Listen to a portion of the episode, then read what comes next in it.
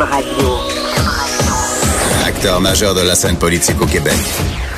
Il analyse la politique et sépare les faits des rumeurs. Trudeau le midi.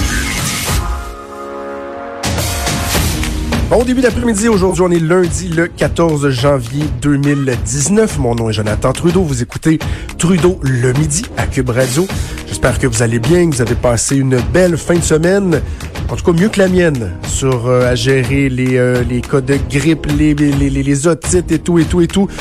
Mais bon, on est de retour au travail et euh, ben on va passer au travail, on va passer au travail. Il y a des choses pires que ça. Euh, vous savez, on, on parle beaucoup de, euh, de la lune de miel. Je sais que c'est un terme euh, que certains trouvent euh, qui, est, qui, qui, qui est galvaudé, mais dans le cas de la coalition Avenir Québec, on a vraiment l'impression d'assister à une lune de miel depuis le 1er octobre dernier, depuis l'élection historique de ce gouvernement-là. Mais on se dit, il y a sûrement des gens qui, qui sont plus réfractaires. Il y a des groupes de pression, par exemple, qui doivent trouver que, oh non, on n'aime pas trop ce que euh, la CAQ s'est engagée à faire. Ben écoutez, hier même, la FTQ, la Fédération des travailleurs et travailleuses du Québec, s'est dite plutôt satisfaite de ces relations et de l'ouverture du gouvernement Legault. Et on va en discuter dès maintenant avec le président de la FTQ, M. Daniel Boyer, qui est en ligne. Bon midi, M. Boyer. Euh, bonjour, c'est Trudeau. Euh, écoutez, euh, êtes-vous surpris de cette ouverture-là du gouvernement Legault? Aviez-vous des, euh, des craintes marquées? Parce que quand même, euh, M. Legault le répétait à plusieurs reprises et en campagne électorale et lors de son discours inaugural que lui, il n'avait pas l'intention de céder devant les lobbies, devant les grands syndicats. Il me semble qu'il y avait de quoi vous inquiéter, non? Il n'y a pas à nous inquiéter et on est les premiers surpris, bien évidemment, mais en même temps, en même temps, euh, c'est pas dit qu'on va toujours s'entendre. On, on est, on est, j'ai- repris euh, l'expression de certains journalistes que ce gouvernement-là est dans une phase de lune de miel. Écoutez, c'est un tout nouveau gouvernement. Il y a peu de gens là, qui ont de l'expérience parlementaire, d'expérience de, min- de, de, de, de ministre. Donc, euh, on est, on est à se connaître. On est à l'étape de se connaître et à date, la date, le contact est bon, autant avec M. Legault, autant avec les ministres qu'on a rencontrés à date. Le contact est bon. On sent une écoute. On sent une écoute qu'on sentait pas euh, dans les premières années du gouvernement libéral précédent. Donc, euh, euh, on est, oui, on est content. On est surpris et content, puis on souhaite que ça continue comme ça parce que euh, on s'entendra pas sur tout, bien, bien évidemment, mais on pense qu'on a de bonnes idées, euh, de, de bonnes, euh, de bonnes revendications pour améliorer le Québec, pour améliorer le sort des Québécois et des Québécoises. Puis, euh, je pense qu'on peut participer à l'avancement de la société québécoise comme organisation syndicale. On l'a fait depuis notre naissance à la FTQ, donc on est capable de le faire encore, euh, encore aujourd'hui, même avec, avec un gouvernement de la CAQ. là.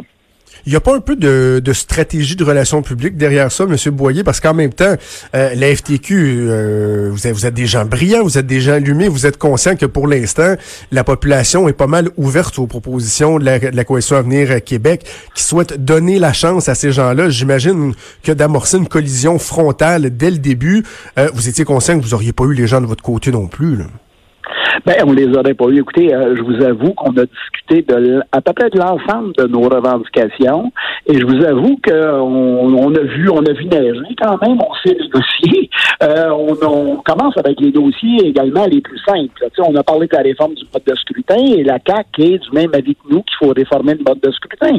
On a parlé des, des, des- clauses de disparité de traitement. La CAC est du même avis que nous. Donc, euh, mais il y a des choses sur lesquelles on ne sera pas, on sera pas d'accord. Nous, on a fee. Euh, quand on a rencontré M. Legault, mais dans le cadre des rencontres aussi euh, pré-budgétaires avec euh, le ministre euh, Éric Girard, on a, on a également mentionné que ça prend un réinvestissement massif dans nos services publics. On nous dit qu'on va réinvestir. Est-ce que ça va être à la hauteur? On a été un peu déçus de la mise à jour économique de l'automne. On souhaite un budget où on va réinvestir dans nos services publics. Si c'est pas le cas, ben on va le dénoncer. Et on a toujours dit la même ligne à la FTQ. Peu importe le parti au pouvoir, peu importe qui forme le gouvernement, quand ça fait notre puis que ça fait l'affaire de l'ensemble des Québécois et des Québécoises, on va le saluer. Puis quand ça fait pas notre affaire, ben on va le dénoncer. On va faire la même chose. là. Vous avez piqué ma, ma curiosité en parlant du euh, mode de scrutin. Euh, L'intérêt de la Oui. FTQ dans la réforme du mode de scrutin, il est où? Ben, écoutez, il est où? On veut une plus juste représentation. Euh, Vous savez, l'exercice démocratique au Québec, elle, elle s'exerce pas juste une fois aux quatre. Euh, elle devrait s'exercer dans une société démocratique libre à tous les jours. Euh, et pour qu'elle s'exerce à tous les jours, ben, il faut donner la chance à l'ensemble des partis qui reçoivent des votes d'être représentés en, proportionnalité de ces votes-là à l'Assemblée nationale. Et c'est pour ça qu'on revendique ça. Cette la forme de scrutin qu'on a, uninominale à un tour, ça crée des distorsions. un gouvernement peut être élu de façon majoritaire avec avec une, minorité de, de, de, de, votes. Donc, on pense qu'il faut créer il faut créer cette espèce de balance euh, de, justice en fonction du vote des électeurs. Et c'est pour ça qu'on est d'accord avec une proportionnelle qui va rétablir un certain équilibre, qui va ressembler davantage à l'expression du vote populaire des Québécois et des Québécoises.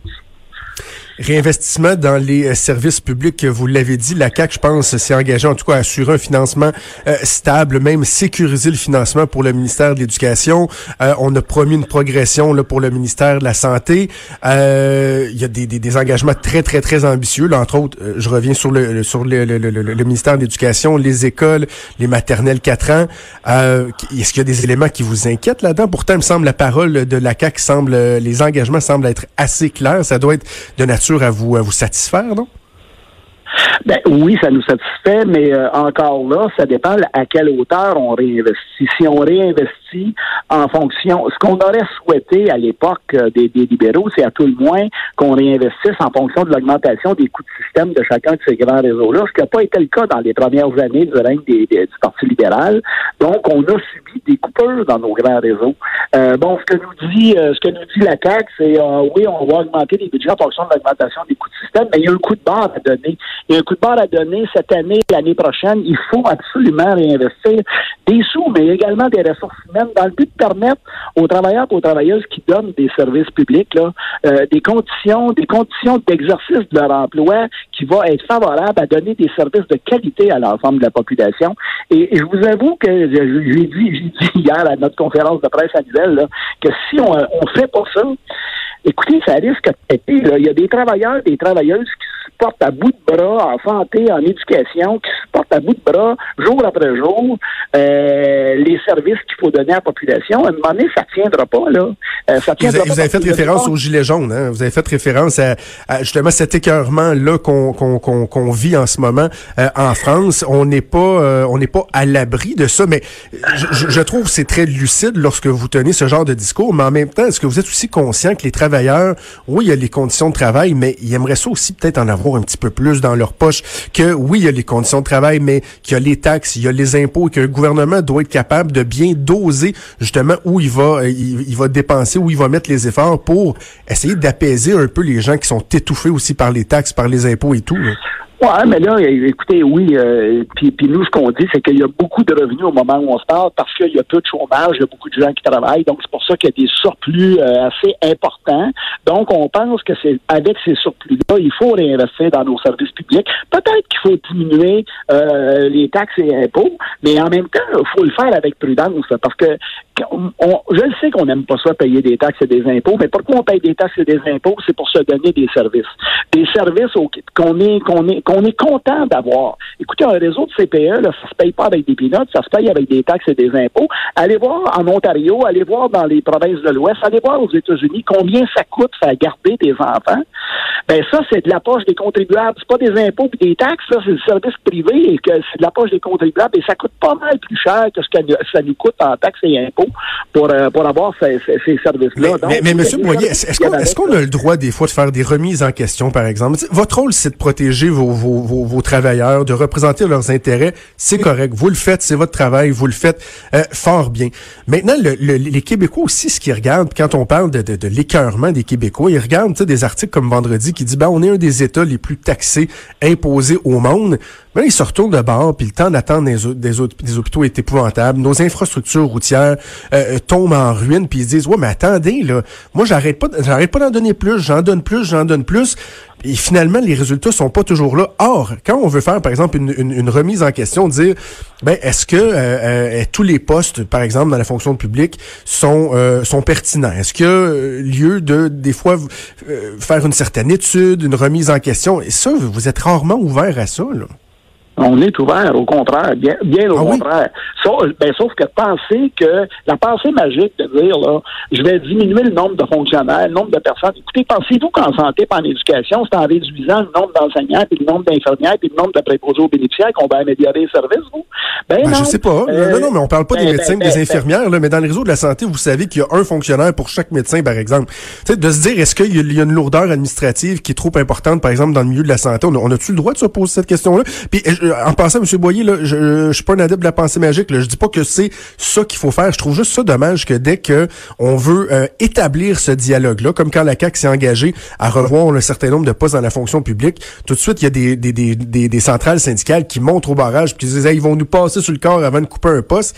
Tu sais, ça, des fois, les gens ils Eh disent, ben, ouais, on peut se de- poser des ouais, questions? mais- oui, non, mais moi je pense qu'on peut se poser des questions, mais c'est pas c'est parce que la CAC nous annonce pas qu'ils vont revoir, ils annoncent qu'ils vont couper des postes. Et là, je veux dire, là, là, effectivement, si on coupe de façon aveugle, ce qu'on a fait euh, depuis depuis déjà quelques années au Québec, ben, il faut pas faire ça. Euh, ben, nous, on n'a aucune objection à ce qu'on regarde ce qu'on peut faire. Là. Et il faut surtout pas, surtout pas en éducation comme en santé, euh, faire de la restructurer, penser que de réorganiser en fusionnant des établissements de que ça va régler les affaires. Là.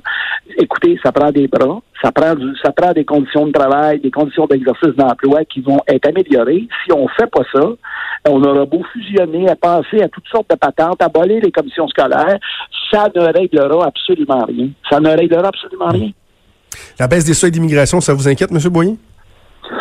Écoutez, on ne s'est pas prononcé sur la baisse. Mais écoutez, nous, on, on, on est très à l'aise avec le seuil qui est là au moment où on se parle. Ce qui nous inquiète davantage, je vous avoue, parce que ce qu'on entend du discours euh, du discours de la, de la, du gouvernement actuel, c'est que on va diminuer les seuils d'immigration euh, permanente, mais au niveau des travailleurs étrangers temporaires, on va on va augmenter euh, le nombre de travailleurs étrangers temporaires. Et ça, ça nous inquiète parce que des travailleurs étrangers temporaires, il faudrait pas que ça devienne des travailleurs et des travailleuses de seconde zone, puis qui ont moins de droits que les autres travailleurs au Québec. Euh, et qu'on et qu'on et qu'on importe du triple labor finalement. Euh, nous, ce qu'on veut, c'est que puis, puis vous dites qu'on défend nos membres, là, mais en même temps, on veut on veut on veut rehausser euh, l'ensemble des conditions de, la, de, de, vie et de travail des, des Québécois et des Québécoises. C'est pour ça qu'on mène une, une campagne sur le salaire minimum à 15 C'est pour ça qu'on mène une campagne sur l'assurance médicaments publique universelle. C'est pour ça qu'on mène des campagnes sur l'amélioration des régimes de retraite. Oui, c'est pour nos membres, mais il y a bien de nos membres qui gagnent plus que 15 pièces Donc, on le fait pour l'ensemble des Québécois et des Québécoises. Là. J'allais dire, M. Boyer, que votre position était très sage là, sur euh, nous prémunir contre le cheap labor. Par contre, sur le salaire minimum à 15 je suis moins certain, mais le temps file, je dois vous laisser aller. Euh, toujours agréable de vous parler, pour on aura l'occasion de, de, de, remettre ça assurément. Merci, M. Boyer. Parfait. Merci, M. Trudeau. Au revoir. Merci, Daniel Boyer, qui est président de la FTQ.